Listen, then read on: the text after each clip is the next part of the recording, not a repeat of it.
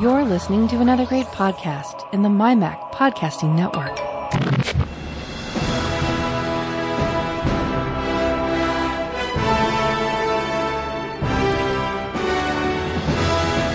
Tech Fan Podcast number three hundred ninety-six, and with that music, you could probably guess that David Cohen and I are going to do our, I don't know what you call it, review. It's not really a review. It's our thoughts. It's our thoughts. Yes. Very good. On Avengers Endgame. And, uh, wow, David, this, this thing made two billion dollars so far as we record this. it, it's made more than the, than the, um, than the following three or four movies in the top ten all-time things. It's made more than that already, than each of those made in their totality of their run. It's, and it's two weeks. Yeah. So obviously we're going to get to that in the second half of the show. Um, spoilers. it, it, it's made two billion dollars. I think anyone who's interested in it that actually listens to the show has probably seen it. So yeah, we'll we'll, hey, we'll flag it up so you can skip that part of the show if you don't want to. Yeah, but uh, it's going to be I, the second half. What I find interesting about the two billion dollars, though, is, is it's so much more than Avengers Infinity War made, that presumably that means there's a certain number of people who are going to see the second one who haven't seen the first one.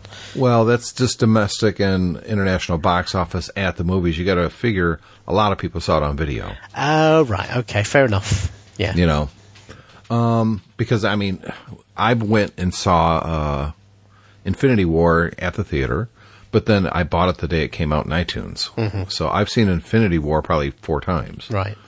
Mm, yeah, probably that. At least parts of it four times. Yeah. Um, but let's uh, let's go back in time a little bit and talk about we we had some fun we did. a, a couple episodes back, and I introduced you and the listeners, some of them, to wish dot com, and we put a little challenge together. Um, mm-hmm. We put a ten dollar limit on spending, and who can get the coolest or the techiest or something. A little bit of a competition. I have no idea what you bought. You have no idea what I bought. Yeah. And so we, we both received our items at this point, yes? So, yeah, it'd be interesting to see whether we ordered the same thing, but given them, bearing in mind they have so many items on the store, it's probably unlikely. Yeah, yeah, but I would guarantee we don't. Yeah. So I, I ordered a laser, hmm. um, and this was kind of billed as a, a laser that will go probably about three, four kilometers and will burn things and all of that stuff. It It's not quite that good. I haven't managed to burn anything with it, but it is certainly the most powerful laser I've ever had. Um, and it was about eight dollars. So wow. There you go. That's so pretty this, cool. According to the label, yeah. According to the label, this is a five milliwatt laser. It's about the size of a large, uh, kind of a medium-sized Maglite flashlight. Um, uh, green laser, um, and it kind of, well, it has a key at the bottom, so you can turn it on and off for safety, as well as a, an activation button. And I tell you, it is very, very bright. When I first got this, um, I pointed it out of the window. It was an overcast day. Uh, in the afternoon, and I pointed it over the window, and there were trees probably about, they've got to be about six, seven hundred feet from the, my back window, and going through the glass to those trees, I could still see the green spot in a in daylight on the trees. That's how powerful the laser is. So it's, yeah, considerably better than your average laser pen. I wouldn't want to look at this directly because I think it would um kill you. The risk of perhaps, well, it wouldn't kill me, but I think I think you could probably uh, up upset your eyesight for a minimum of a few days and potentially permanently with it. Um, it is amazing at night. You could use it for quite easily for pointing things up in the into the stars in the sky because the beam go, just goes forever. It really does. I um, I bought one. It was a pocket-sized laser, but it was a green yeah. laser years and years ago, back when I was at Mac Specialist. And I remember sitting in the parking lot at Mac Specialist, and about a quarter mile, half mile away was an apartment building, and I could light up that apartment yeah. building with it. Yeah.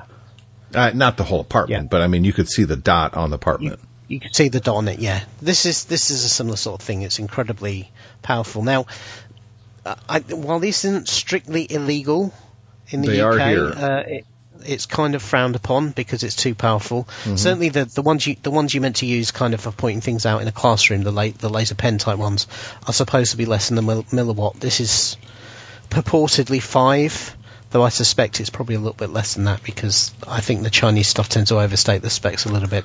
But Love it's it. still a pretty neat and powerful gadget for the sort of money I paid for it, and it arrived in ten days or so. Uh, and yes, I, I can't imagine I would have been able to get this anywhere else locally. Well, um, my item was uh, less than ten days. In fact, I had it when you and Owen were doing the last episode. Okay. By the way, I really enjoyed you and Owen's episode. Share, really share the love. What is it? Well, I uh, this is something that I've been meaning to pick up for a while, and I spent eight dollars. Imagine that. And it mm-hmm. is a H D T V antenna with amplifier. Okay. So it's a super quality. I love that. Freeview signal amplifier T V radius surf antenna. It's the D V B T D V B T two aerial H D. I mean, they couldn't put more crap in here. Well, D V B T two, Freeview are all standards. Yeah. Uh, you know, for Freeview, for instance, is the is the U K digital T V signal service. So, I guess that's why this. So I figured, I figured, yeah, I'm not going to be a cord cutter anytime soon. Uh, there's too many, two or three channels that my wife watches that you're not going to get over the air, and they don't broadcast over the internet. So, yeah. You know, I'm not I'm not cutting Comcast off anytime soon. And even yeah. if I did for the T V, I would still use them as an internet provider. Mm-hmm. But I kind of wanted to see, you know, how many signals can I get? Free T V, right? I mean, it yeah. sounds cool. And I've seen really good quality uh, over-the-air H D broadcast because there's no compression when they do it over the air. Yeah. So realistically, it should be a better picture than what you'd get from standard cable, even H D. So, I mm-hmm. uh, you know, looking at the picture, I thought it was a lot bigger than than it is. Yeah, you get that a lot with uh, online stuff. Yeah, it's about uh, twelve inches or so by, well, maybe fourteen inches by six inches. Um, you can stick it to a window. It's an indoor or outdoor, um, but mm-hmm. I don't know how you'd put this. You know, it's a two hundred forty mile range T V antenna. Right. Well, that's that's close enough to pick up Chicago and Detroit for me. Yeah. And Grand Rapids, Michigan. And so I mm-hmm. should get, you know, you would think hundreds of channels, right? And do you? I get eight. You get eight? I get eight. You just okay. pinged me. Yeah, I know. I don't know why that happened. So I get eight channels. Uh, two of them are Spanish okay. speaking, which doesn't do me any good. I don't speak Spanish. Uh, one but of maybe those a, are very, very long. Maybe those are very, very long range, and they're coming from the Mexican border. Oh yeah, there you go. Um, it's people manning the wall. Um, yeah. And one of them is a, a radar, like the weather radar thing. Oh, what? Like an image of the weather radar? Well, it's it's actually moving. You know, it's it's the radar. Yeah, yeah. But, but but it's but it's a video of the, uh, it's like yeah. the weather. It's like the thing the guy weather guy has behind him when he's it, doing exactly. His thing. Yes. Yeah. Okay. Uh, and then a couple of the local sta- stations, and that's it. That's all I get. Um, right. So you think, oh, for eight bucks you get eight channels. That's that seems like a that's a buck a channel basically, right? That's a good deal. Well, mm-hmm. the problem is uh, artifacts galore. Yeah. Um. It, I can't figure out if it's interference or it's just where I have the antenna placed, but uh, I, it's probably I, the electronics in your device. To be honest, I, I also know. I have a I have a T V here that's a cheap supermarket T V. Yeah, it was one my mother-in-law used to have actually, uh, and on our plugged into our um, rooftop aerial. It glitches all the time on random occasions. Sometimes it's perfectly fine, other times it's virtually unwatchable. And I'm I've tried boosters and everything like that, and none of the other houses in the T V on the same antenna have the pr- same problem.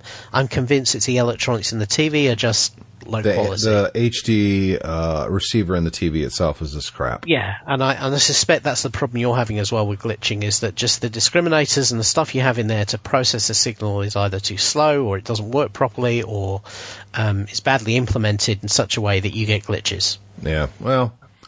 Um, on a one to ten, where do you rate your Wish purchase? Uh, I'd probably give it a solid seven. Oh. Uh, it's perhaps slightly under uh, overbuild in terms of how capable it is, but actually it is a very powerful laser. I can visually see that. So it kind of does what it says on the tin, and for the money, um, I'm happy with it. I could, you could easily pay the same sort of money and just get a cheap laser pen. Um, and I, what I was expecting was to get effectively a one milliwatt laser pen that had kind of been overbilled as being more powerful than it was. And actually what I've got is a more powerful laser. So I would give it a solid seven for the month. I, I would give mine a, a three and a half, maybe four at the most. Yeah. Uh, it's, it's fairly cheap. Um, it's not as capable of it as I was hoping. The T V itself isn't responsible for pulling signals. This antenna is, and two hundred forty mile range is B S. Um, yeah. You know, maybe eventually I'll open a window and, cause I do actually have a, an unused aerial. Maybe I'll yeah. see how far up that aerial I can put it and see if I can get anything else in. But I, I think you won the, uh, the first wish dot com challenge. But I, I think you got this a is much better. Yeah.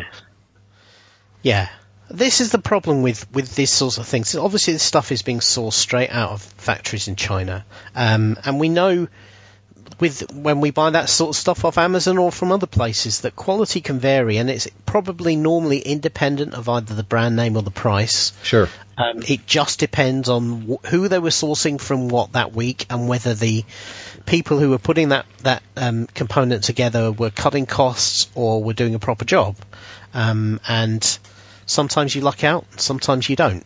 Um, and that's that's kind of the, the, the risk you, you, you take. And obviously this wish dot com stuff, you're not returning anything. So you no, should never you're spend... stuck with whatever you buy.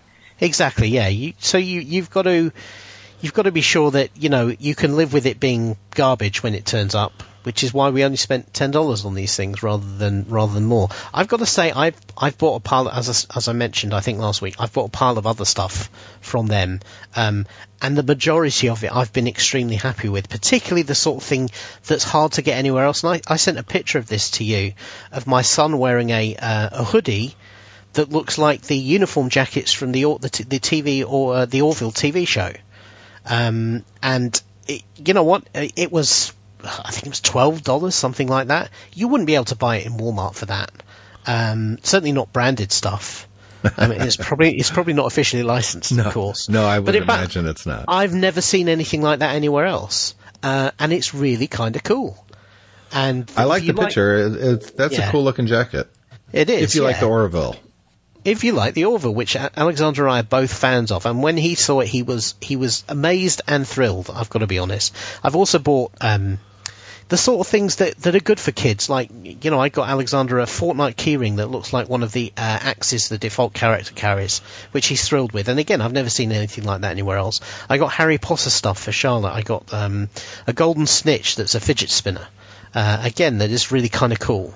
And that, again, some of this stuff, you go on to the, things like the, the enamel badges and things like that. You go on there and they're actually free. You just have to pay the cost of shipping, which right. is bizarre. Yeah.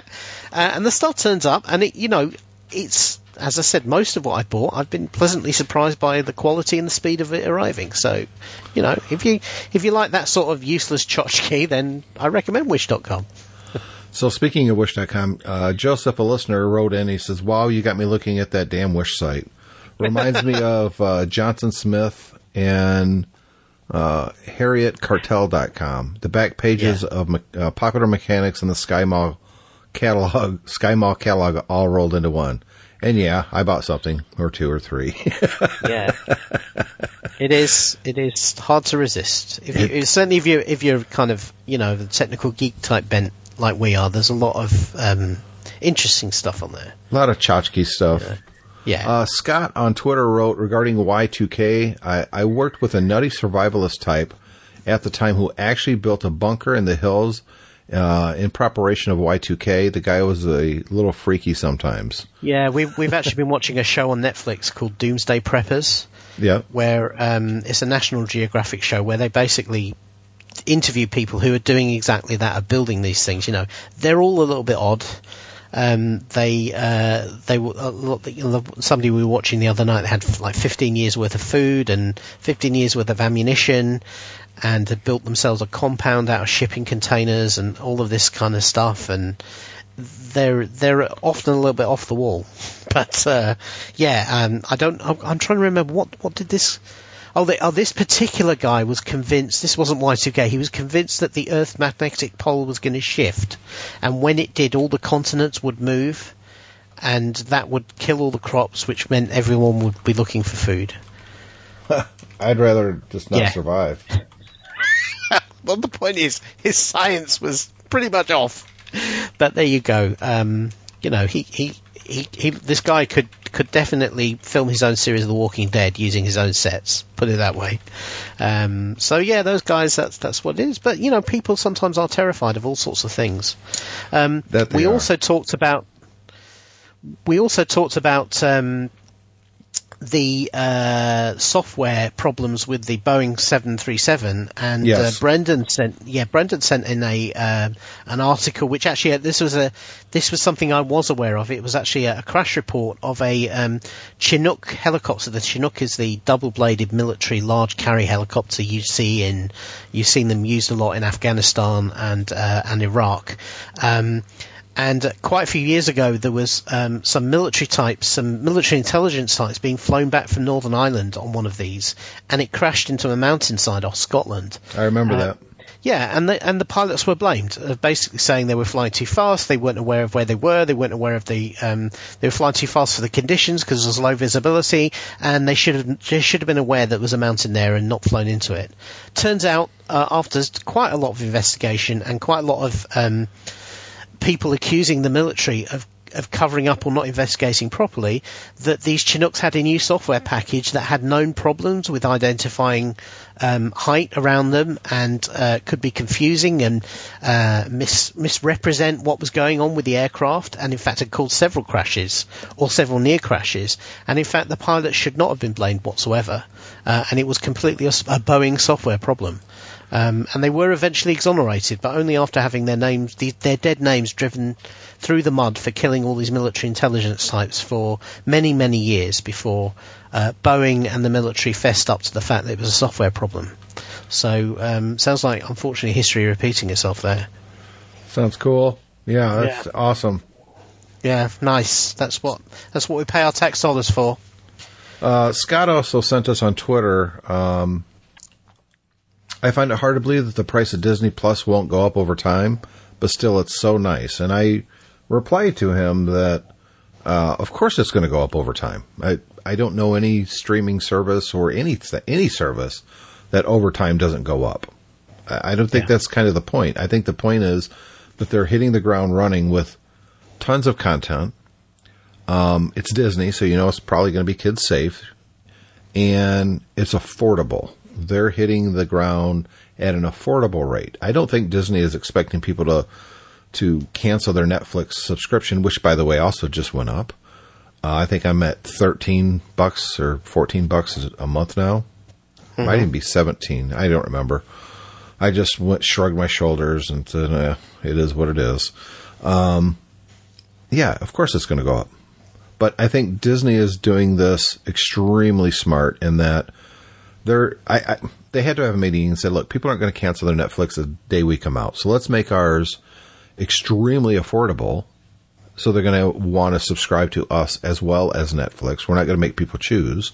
And as time goes on, well, you know, and you get more original content and all that. Um, but Disney actually came out and said that they expect to lose money on Disney Plus for the first five years. Yeah. That it's not going to be, uh, you know, a revenue generator for them, really. Yeah, and, and it's going to be a loss leader. Yeah, the thing is, is that even if they tripled the price, it'd still be worthwhile. Yeah, yep. um, you know, we do, if they do, if it as the price does go up, and it does tend to go up with time, it goes up a couple of dollars a month. Yeah, that as as often is is is said said it's the price of a coffee. Yep. Yeah, in in most circumstances, if you can afford to have a streaming service and the internet to, to use it, then um, it's very, very good value for money, no matter how much you pay for it. Well, I um, also think that this is a gateway drug in that, yeah. you know, it, this is not the only way Disney makes money. Netflix makes money solely by Netflix. That's the streaming service, what you pay for. That's the only way Netflix makes money. Disney Plus is not even close to the only way that Disney makes money. You know, yeah. They just made two billion dollars on Avengers Endgame. I mean, yeah. you know, the theme parks, the movies, uh, the toys, the video games, they, this is just a, a little something. You know what I was thinking about the other day? What would really be cool on Disney Plus, which would quite honestly set it apart a little bit. What if they had live cams that you could tune into at the various Disney theme parks on Disney Plus? Mm-hmm. That would be kind of cool, wouldn't it? Uh, well, I, I think you'd have to do it well to avoid the creep, creep factor. Yeah, well, you know, I mean, you just have be- you, you have a, an overview of what the park's doing that day. Yeah, you can go there and you can see the rides are going, and you know, maybe you got one cam that's sitting on the front of a roller coaster. That'd be kind of cool. Yeah, that would be kind of cool. Um, you know, just this yeah. bring the the idea of the theme parks to people at home, because you're going to make people want to go to the theme park. Well, you you know full well that they are going to do specials from the theme parks. They are sure. going to do tours of the theme parks. They are going to do planning guides for the theme parks. And, you know, this is the thing. They, they're going to try and sell you on other Disney products all the time. That's going to be part of the deal. And yep. that's kind of what you know what you're getting into. But, you know, that that is a big draw for a lot of people. And, um, yeah, that, I mean, how much did you pay for that copy of Infinity War on iTunes? Uh, twenty bucks. Probably twenty bucks, right? So for less than that, you can get one month's worth of Disney Plus and watch Infinity War as many times as you want. Yeah. So you know, it's it's makes sense. It's and it's oh. the, it's that huge catalogue of content they've acquired and those companies they've acquired over the years that makes it a truly valuable service, and uh, it's going to be pretty much a no-brainer for a lot of people. It's uh, I'm in. Yep. I, me I too. Mean, they're going to get my money. Yeah. Uh, in the news, did you see the uh, trailer for the Sonic movie, Sonic the Hedgehog? I did. I watched it this morning, actually, because I uh, thought this might come up today. Uh, um, it looks so bad. And here's the thing. It, it looks like a bad movie, number one. I mean, it just looks like garbage. Yeah. Um. And, and But the first time I saw it was before I read anything about it, fan reaction, whatever you want to call it.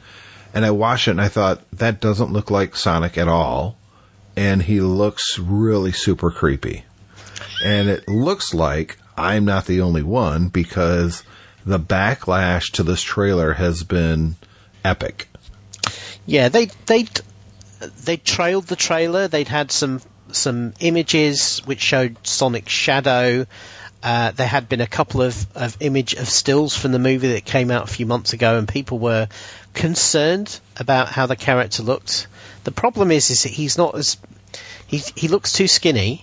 He's covered in fur, um, including his hands, which, you know, if you know the the the, the character from the from the game, he's he's got white hands. He's got those white kind of cartoon glove hands, and everyone kind of expects those to be gloves. Whereas in the movie, he's they are white hands, but they appear to be furry hands. Yeah. Uh, he's got spindly little legs, and uh, he's also got a mouthful of teeth, which just... It looks creepy. The first time you see him, it kind of sets you on edge. Now, I think I think they've tried to embrace that. It looks like the plot of this is that Sonic is some sort of alien um, who's come to save the world. I... I I mean, yeah, you're right. The, the plot looks terrible.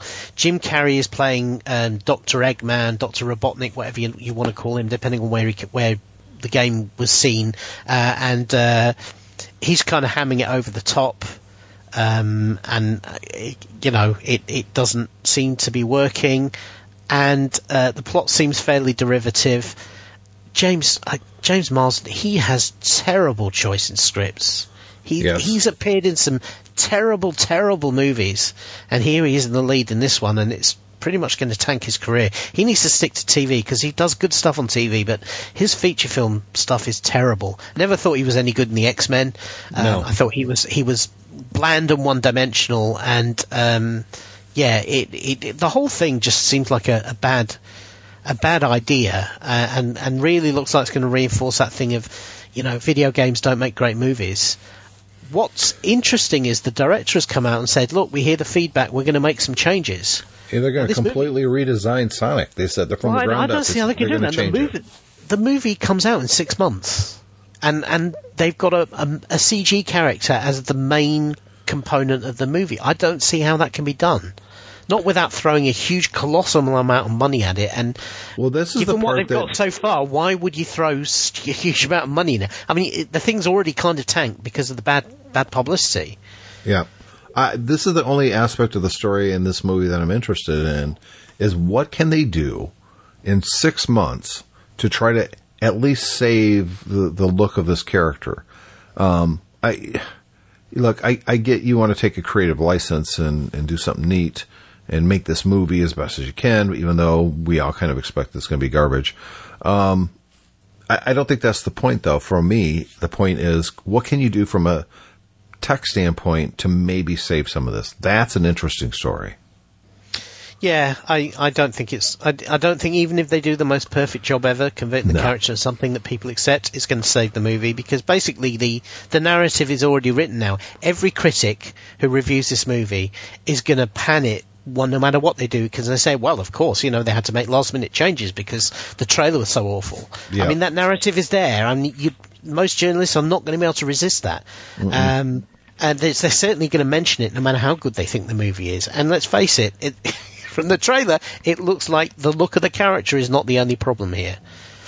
So, in really sad news, um, earlier in the week, we got news that Peter Mayhew, who played Chewbacca in the Star Wars movie, passed away.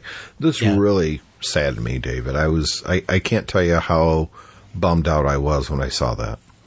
Well, you know, this this, this man has been a uh, a kind of a mainstay of our our lives for, you know, since we were kids, because Star Wars is insanely popular, and let's face it, Chewbacca is one of the most popular characters in the franchise.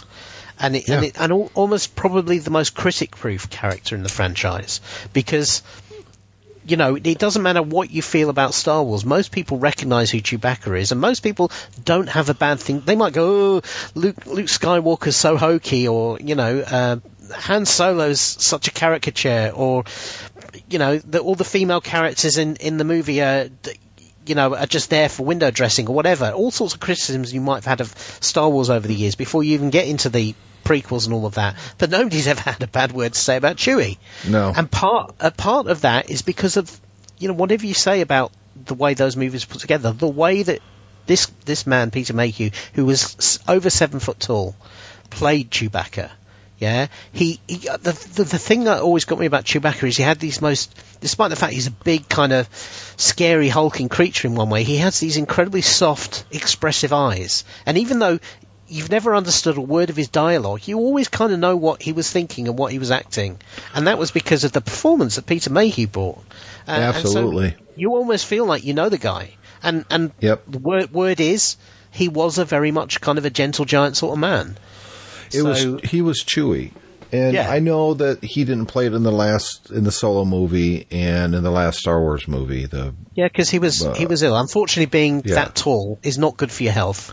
Yeah, no. um, it, you know, humans aren't designed to be that big, and it, no. it took a. Apparently, he spent his last few years in an awful lot of pain from um, you know, just the wear and tear his body did to itself over years. The, um, you know, the thing is with with Peter Mayhew. Um, A lot of people don't know this. He spent a lot of time in character going to children's hospitals and stuff back when yeah. we thought the movies had run their course, yeah. when they weren't, you know, in the public consciousness anymore. I'm talking in the, you know, the, the late eighties, early nineties. Yeah. He, he was Chewbacca, and um, he used that popularity to bring joy to other people. And, you know, I'm sure that he wished he would have had bigger roles in other movies and stuff like that. And he had a, a full career as an actor. He didn't. He was Chewie. That's what Peter Mayhew did. Yeah. Um, it was just really sad to see. It is. And, uh, you know, we unfortunately, we're approaching the age now when a lot of these, a lot of these actors are going to are, we're going to lose them because, you know, they, they're getting to that age now. And, well, um, we've lost so we- Carrie Fisher, uh, yep. we uh, Baker, who played R two D two, yeah, Kenny Baker, uh, now Peter yep. Mayhew. So, I mean, yeah. this seminal movie that meant so much to you and I, we've lost three of the main people who, who brought that to life. But... you know, say one whatever you want about Peter Mayhew, and, and yeah, I accept what you say about his career and the fact that he, he basically ended up his career on one character, you know, and you know what, he he he apparently was quoted as saying, you know, I didn't have to audition for that role. All I had to do was stand up, and as soon as George Lucas saw me, he said, that's that's Chewbacca, you know, because yep. he, he wanted somebody who was big and gangly and thin, but you know, rather than just kind of phone it in, the guy made the role his own, yep. and you know what? He will be remembered for probably hundreds of years. And I agree. It, and his performance is enjoyed for one hundred years. And that's not a bad tribute to a career.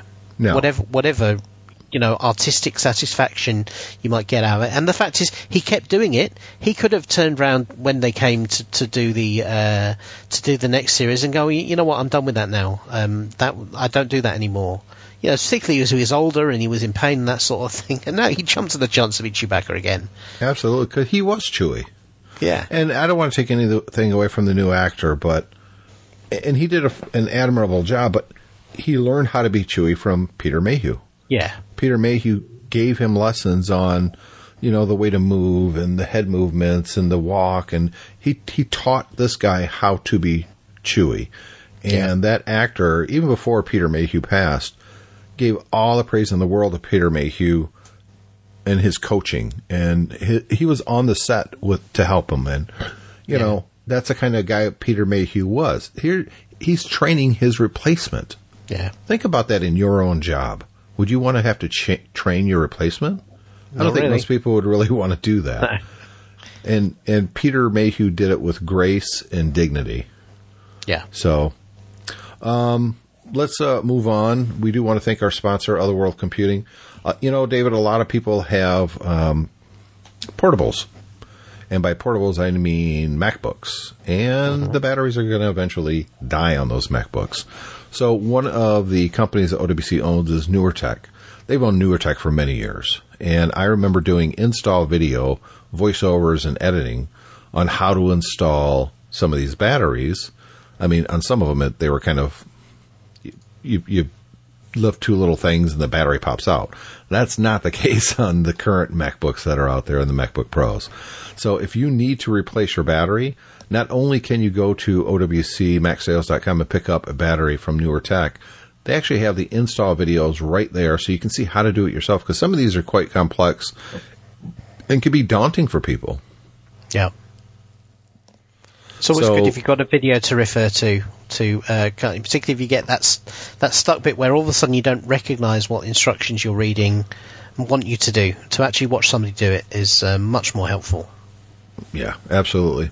So, folks, spoilers. This is the point where if you have not seen Avengers Endgame, it's time to stop listening. Go watch the movie, and then you can come back and join David and I for this discussion. Yeah, just um, one. But we're not... Yeah. We're not, we're not going to hide anything, anything from you. Yeah, we've got, we've got to say it as it is, because what we're going to talk about is directly related to the end of the movie and what happens there, and um, it's going to kind of bum you out if you find out about it ahead of time. So, absolutely, this is warned. A movie that you don't want spoilers. Yeah. I personally avoided spoilers like crazy before this movie came out. Mm-hmm. Uh, I yeah. didn't want to know anything, and I was successful in that. I didn't know anything. And yep. I'm glad I didn't, because it is impactful. So to start this, though, David, I, I kind of want to go back in time a little bit. Um, people are listening to Tech Fan, and they've heard us talking about the Marvel movies and other geeky movies, Star Wars and stuff like that. But, you know, Star Wars was my introduction to science fiction. And superheroes, by and large, I think, are more science fiction and fantasy combined than anything else. Mm-hmm. You know, it's, you have a lot of science fiction in comic books, but you also have a lot of um, the mythology of different religions and, and all kinds of stuff is in comic books. I mean, it's, it's such a broad category, but comic books meant a lot to me growing up. Now, I was the only child, uh, and I spent a lot of time alone. And comic books were something that I remember. I've got a terrible memory on some stuff, David. I really do. But I remember the very first time I discovered comic books. Um, my mom couldn't drive after a while. She had had a stroke right after I was born. And um, that's a whole different story. But I remember walking with her up to a place called Alexander Drugstore. Mm-hmm. And uh, this is kind of an old-fashioned type of drugstore. They had a counter where you can get real cherry Coke, for instance. Um, you know, it's it's a Rite Aid, if you will, before Rite Aid existed. Right. But they had um, a spindly metal rack with comic books on it, brand new comic books. So I, I was getting an allowance at that point. I think it was probably two or three bucks, if that. And I remember going to Alexander Drugstore, going in, and Mom saying that, you know, I've got my two fifty or whatever it was, and I could buy whatever I wanted with that money. And I didn't know what to buy. I was young. I was like eight years old. Mm-hmm. And I discovered comic books at Alexander Drugstore. And I bought probably four comics. And I remember one of them was the Hulk. I remember that one very distinctly. Um... And I thought he, he just this muscle-bound monster looked cool. Yeah. And we did a lot of camping back then. And we had this little pop-up camper that my parents would open up. It technically was my grandmother's camper. But we would open it up in our side yard and let it air out like a week before we'd go camping. Yeah. Otherwise, it was musty and nasty. Mm-hmm. Uh, and it smelled like wet canvas. And it was hot in there. But if it was yeah. in my yard, that was my fort. Right. So I remember coming back from Alexander's on a summer day, going into that camper, laying on one of the beds and reading those comics. And the first one I read was the Hulk. And it it was uh, eye-opening for me. So when you and I are talking about these movies, it's not just a movie to me. This was my childhood. And, and I'm seeing things on the screen now. And I, I could probably speak for you on this, that we never thought we would ever see. Or no. If we did, it would be really cheesy, you know? Yeah. Yeah, it's, I, I mean, I remember I remember watching the, uh, in nineteen seventy-nine, the first Superman movie. And at the time, that was an amazing achievement. But you know what? It didn't age, it didn't age well. Um, and, um, you know, they kind of embraced that. It became, the, as they went on, it became more and more campy, more and more silly. Um, and it really took it really took the birth of the of the M C U, the Marvel Comic Universe, to uh, cinematic universe, to kind of bring these fantastical characters, but ground them in a, a reality that yep. um, that we never thought we'd we'd see. I mean, with, with you know, so at the a, level, yes, the Dark Knight yeah. was impressive, but you could have took Batman completely out of the Dark Knight, and it still would have worked. Yeah. Yeah, but the M C U movies, that's just it's it's amazing what they uh, accomplished. Yeah. And they and they've taken something that, you know, they, the beauty of the original Iron Man film was that you almost did believe it was real because it yes. was so grounded in reality. And over time they've brought in magic, they've brought in sorcery, they've brought in mystical stuff, they've brought in cosmic stuff, and they've now reached the point with these movies where you can bring all of that onto the screen at the same time and you completely nothing by it. Um, and, and the beauty of Endgame is, is that this has allowed they really, I mean, Endgame is the best title because this wasn't just the end of a phase. This wasn't just the, uh, the end of, of the story. They started with the first movie. This was literally a culmination of everything the M C U has done, and it was all there on the screen. And because these characters are now so rounded and well filled out, there were large por- there's large portions of this movie that are just character moments, just people talking to each other. Yeah? And yes, one of the guys talking might have a huge a mystical um, cosmic cosmic forged axe, but he's still a guy just talking to somebody.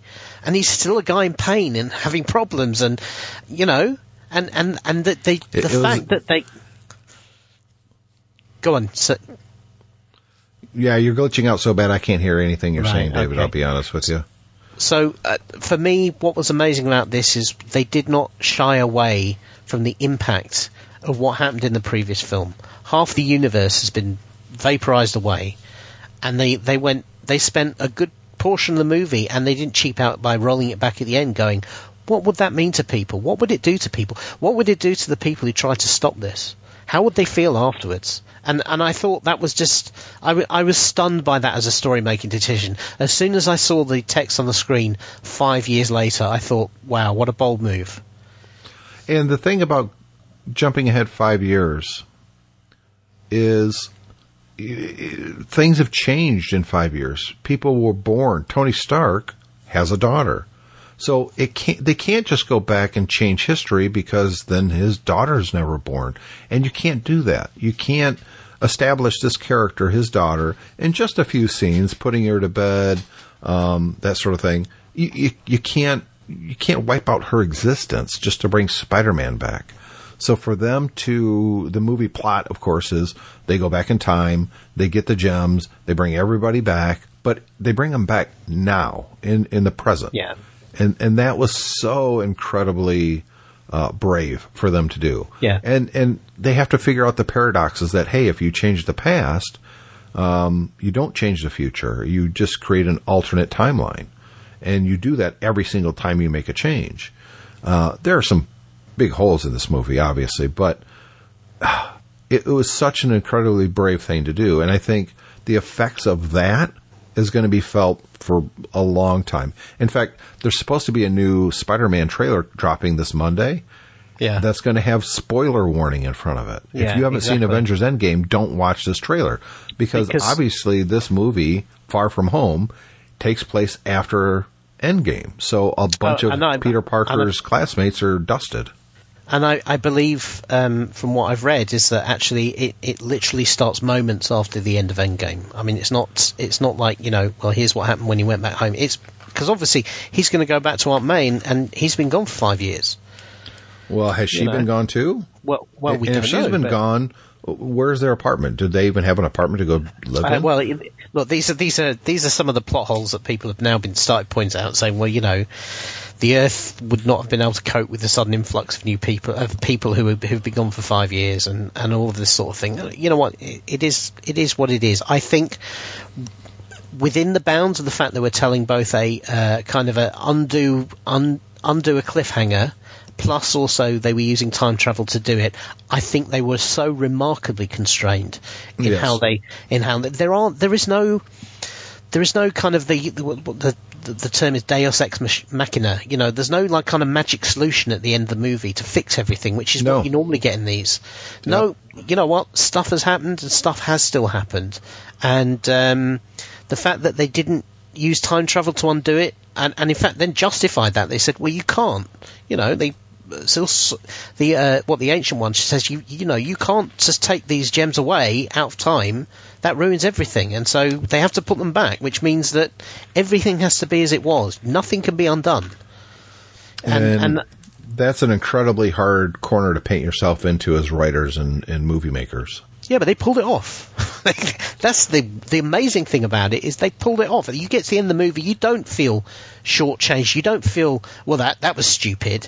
Why didn't they just do this? You know, how, yes. How, you did, can... how did they do this, David? Seriously, I mean, if you go back ten years, it's actually it's been eleven, but ten years of the Marvel movies coming out now. How the hell did they pull this off?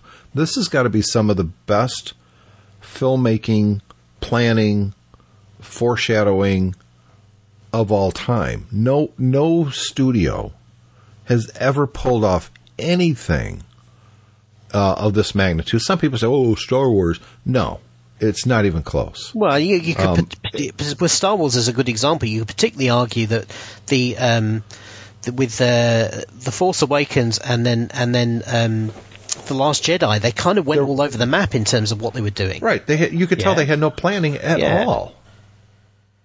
Yeah. And and for them to pull this off, It, it's a it's a feat that I, I've never seen. No, I, because you come out of the movie completely and utterly satisfied with everything that's happened. You know, the losses that happen, the uh, the growth that's happened, the, the fact, the outcomes that happened, the fact that some people are gone and are not coming back, you kind of buy it all. And um, to do that in a movie where you have a set of magic stones that can do anything you want to do, and yet you still buy the outcomes as it was, is is is just a, an amazing piece of storytelling. And every character in this movie had had a, a moment. Every action in this movie kind of made sense for each of the individual characters.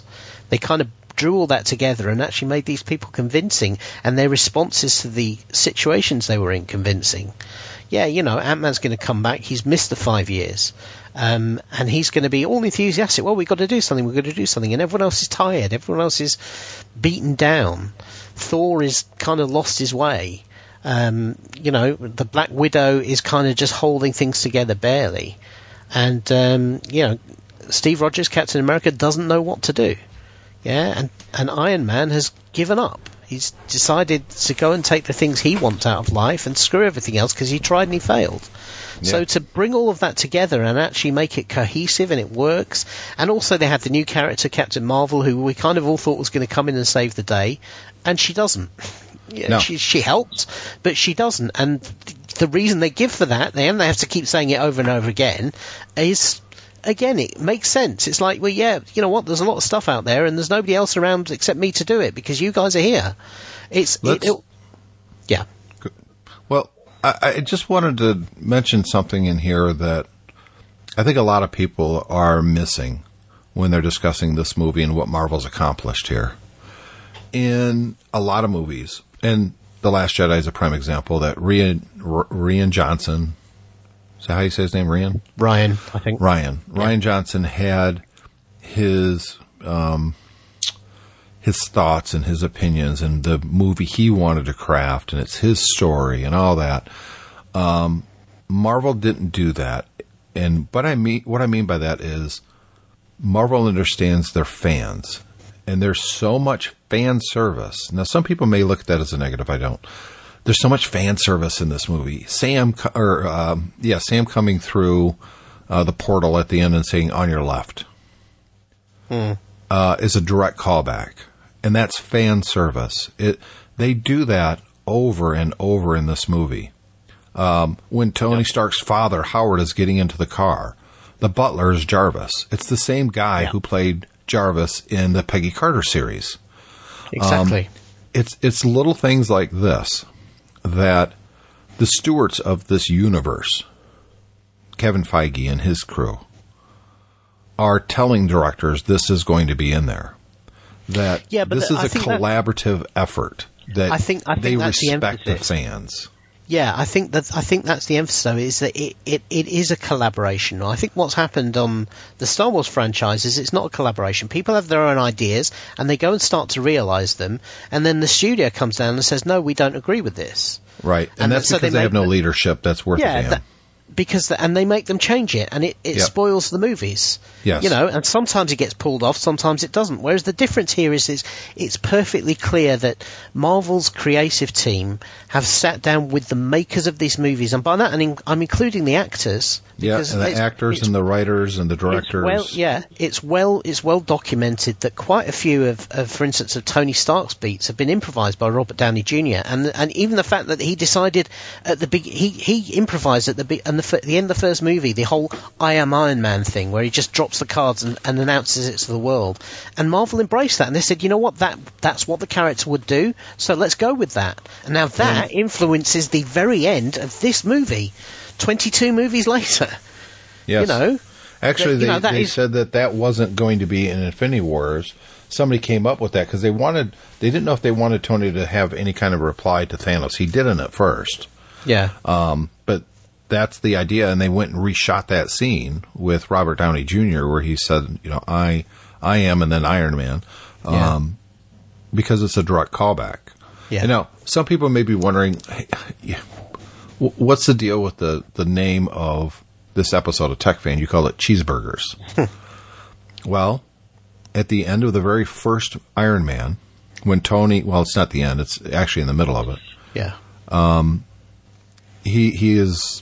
He rescues himself from the terrorists, and they go get him out of the desert. they fly him in. There's going to be a big press conference, right? And and what is that? Yeah, that's it. And yep. what's what does Tony say he wants? It's cheeseburgers. Happy, yeah, he says to Happy Hogan, he says says before we go anywhere, I want cheeseburgers. And yes. um, you and know, they get Burger King, and he's yeah. eating cheeseburgers as he goes in, and you know basically tells the the, the world Stark International is no longer going to be a weapons manufacturer. Exactly. Yeah. You know he saw the the, the errors of his ways, and, and what happens at the end of Avengers movie? Yeah, so um, Happy is sat down with uh, with Morgan, Tony Stark's daughter, and he asks how she's doing, and uh, and then he says, "Are you hungry?" She says, "Yes, I like cheeseburgers."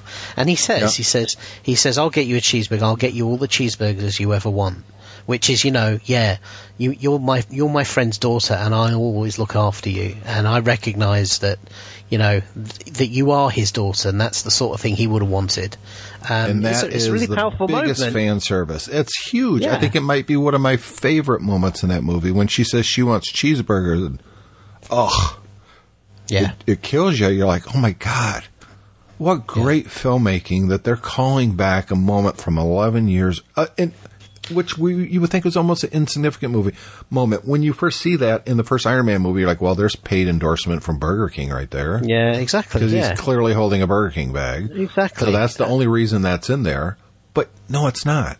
They they bring I, even more weight to that moment eleven years later in a movie that exactly. made two billion dollars. In a, th- in, a, in a scene that in the first movie was, you know, kind of came across as just a throwaway thing. Yeah, and they turn it into an incredibly poignant moment that sums sums the man who's just sacrificed himself for the universe up in w- yes. in, in one set of lines.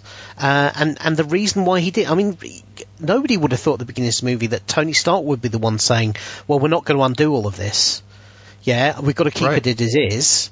You know, that's completely odds with his character, which was always about, well, let's fix it. I can use technology to fix it. Um, and and he's he's learned that that's not always the best thing to do.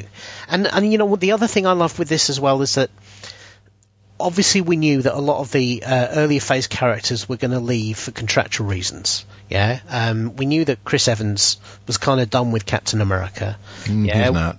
Well, we, we kind of it, it, he certainly wasn't going to be, you know, like a lead character anymore. Um, and we th- we kind of thought the assumption would be, well, you know, it's, quite a few people are not going to survive this movie, and a couple yeah. of the a couple of them didn't survive. But you know what? They didn't kill off Captain America, even though that was the obvious thing to do if you know the comics. Yeah. yeah? And instead, what they did is they actually gave him the thing he's been searching for through the last five movies. Yeah, they gave it to him, and then they handed over the character in a way that kind of just is very is is so poignant and so real and so um, deserving of what that character's been through, rather than just, you know, oh yeah, it's bad luck and he gets takes a Thanos shot at the end. Yeah, he he gets his happily ever after. Yeah, and that, you know, to to end this movie in the late forties with Captain America dancing with his one true love. Ugh. Yeah.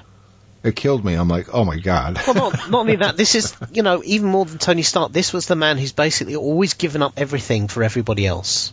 Yep. Right right from his first character arc. And at the end he decides, you know what, now it's time for me to get something out of this. And and it, you know, it works, and it means that the yeah, the character is not just killed off and memorialized. Um, and because too much of that would have been wrong. If they'd have killed three or four of the characters off, to end, you know, they, if they'd have, you know, done something to Thor and then killed off Captain America, killed off Tony Stark as well, yeah, then people would have been going, oh, you know, yeah, it was a bit of a downer at the end. And instead, it's it's far more uplifting. You know, there were a lot of Marvel movies over the last ten years, twenty-two of them, excuse me, and not all of them focused. Oh, by the way, did in the funeral scene, oh, it's not really a funeral, but you know what I mean. Yep. Um, where they they kind of pull in towards each group of characters yeah. that they're all there, which was an amazing shot. And it yeah. wasn't C G I. They all were there for that scene. Yeah. Um, I, I they show this young teenager. Yeah. And everyone's going, who the hell's that? Yeah. You know who that was, right? No, I don't know. I don't, still not figured out. That was the kid in Iron Man three. Wow. Yeah. Oh, I didn't I didn't no, I didn't spot that. Yeah, I did wonder who it was, but Yeah, because it's all those years later. That's the kid. Yeah, that's right. Yeah, that's course. In Iron Man three. That's trying to help Tony, you know, save the day, but also kind of get him over his post-traumatic syndrome. I mean, yeah, I, I think in the, the first the, twenty-two the movies, the, the one um, character that really stands out is the character who started on that. That is Iron Man, Tony Stark. Yeah. He, you know, he is the most. And we talked about this in the first Iron Man. You don't like Tony Stark at first. He's an arrogant playboy weapons guy. He's just a jerk off. But in this movie, they bring that character to a close. He saves everybody. Yeah. Um, but he was not unscathed through this whole thing. Yeah. After the first Avengers movie, you see what he's going through in Iron Man three. And, you know, he's, he's massively suffering from, you know, post-traumatic stress syndrome. Yeah. Um, and he still overcomes it all to save everybody, including the people that were born after the snap. Well, not everybody. Yeah. Vision's still dead. Uh, Black Widow is still dead. Not everybody survives, but as as it should be. Not everyone should have survived. Um, yeah. It, it's an incredibly um, attention to detail that that kid is in that scene. Yeah, and a lot of people don't even know because people are like, "Who the hell's that?" No, well, that, well, that that was exactly my thought, and then I kind of, you know, I kind of let it go. But uh, I, I did wonder at the time. But um, yeah, doesn't it make it even better now that you know that that's oh, the kid from Iron Man three? Of course, like, it does. Oh absolutely. My god! Yeah. Talk about fan service. I mean, yeah. the, uh, so well done. And my hats are off to the people at Marvel Studios, and they're not done. It's not like, no. well, that was the Marvel experience, and we're going to reboot everybody now and break it all. No, it's going to continue. And yeah. I'm incredibly excited to see where they take it. You know, with the Disney Plus stuff, with I know they're doing Vision and Scarlet Witch. Well, Vision's dead, so I don't know. Uh, Black Widow's getting a movie. She died, so I, I don't know. Um, Captain America and Peggy Carter are going to have a thing on uh, Disney Plus. At least a what if. They've already confirmed that. What if Peggy Carter was the one that got the super soldier serum and not Steve Rogers? Yeah. That sounds incredibly amazing. I, I can't wait to see that. Falcon and Winter Soldier are getting their own thing. Is that going to be Winter Soldier teaching the Falcon how to be Captain America? Well, yeah, and this is it. I mean, it, as as great, obviously, anybody who follows the comics knows, knows that Sam be, does become Captain America. Uh, yep. And the Winter Soldier becomes Captain America for a time as well. Um But of course, you know, Sam in the in the move, movie universe doesn't have the super serum, so we immediately start thinking, okay, well that's well know, he doesn't incredible. In the comics either, right? Yeah, but that's that incredibly. You start thinking, as good as he is, that's a, that's a tall order, you know. So how yeah. are we going to deal with that? It's uh, you know, there are there are little things in here that I read online that people have problems with, like, well, how come they couldn't take Thanos out quick when he didn't have the Infinity Gauntlet? I mean, at that point, he's just a big strong dude, right? Well, Thanos is Hulk level powerful without the Infinity Gauntlet. Thanos is truly one of the most powerful beings in the galaxy, uh, even yeah. without the Infinity Gauntlet. Uh, and and and not only that, but he had this horrible knack, as they well well knew, of getting the Infinity Gauntlet back while it exists. You know, that that is that is the problem. That's the reason why Tony had to get rid of him, because basically, until you do that, he's always going to win. He, as he said, I am inevitable. Yeah. And that's why you had to get rid of him. But again, you know, you could then say, oh, well, well, he had the Infinity Gauntlet. Did he have to snap him away, which would mean, which would kill him? Couldn't he have used some of the stones to beat Thanos? And But that that's the problem. He recognized that uh, beating Thanos in that battle wasn't going to win the war. It was never going to win right. the war while Thanos existed. And the only solution was, and that was what Doctor Strange said to him back in the first movies, this is the only way. Yeah, that's exactly what They they kind of had that unspoken moment with each other when Tony realizes the only way to stop Thanos is to make him not exist anymore. It it um, was uh, I, I gotta say it, it's I have to watch it more times. I've seen it twice, David. I'll be honest. I've seen it yeah. two times now. Um, it was just as good the second time, if not better. I, yeah. Lebowski Thor alone is worth a second viewing. Yeah. I mean. Talk about incredibly brave. Think about this. This guy is ripped. You yeah. know, he's he's making the cover of The Sexiest Man Alive and all that kind of stuff. And he spends almost the entire part of this movie, a very depressed fat guy now. Uh, you know, he eats, cheese, like War Machine says, Cheese Whiz.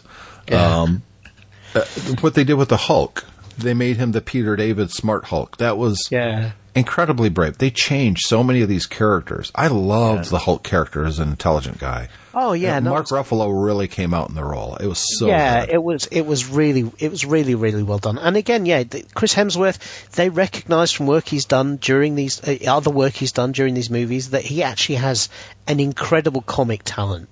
And he they does. used that for this movie to make Thor the comic relief. You know, the he poor was. old the he's gone from being a god to the poor old sad dude who can't cope with life. And yeah. um, and they pull it off and in a way. And he's the that, one that ends Thanos the first time. Think about yeah. it. In, We're going into this movie knowing that we're going to have this big confrontation with Thanos and the heroes will win. We know the heroes are going to win at the end of this movie.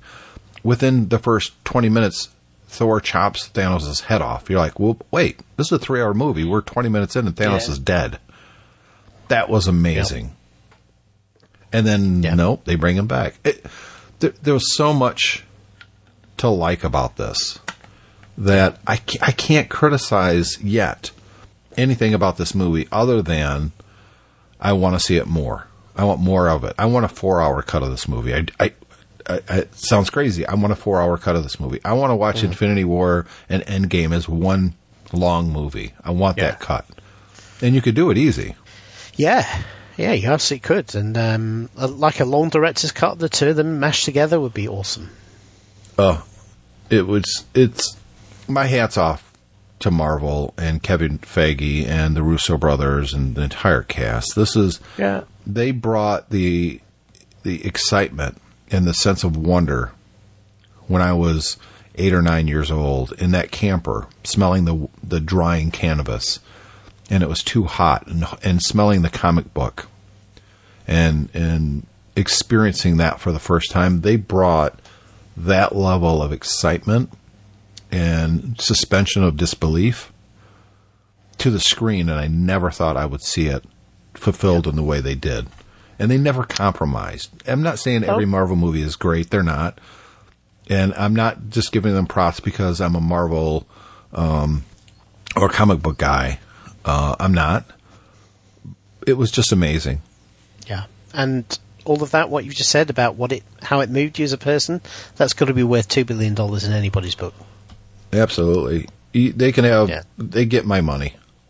Yep. You know, and at the end of the day, it's a business. They're here to make profit, and I don't begrudge anybody for making money, but when you do such a good job, when you go above and beyond, when you can bring out a jaded guy like me, almost fifty years old, you can bring out the kid in me again for three hours.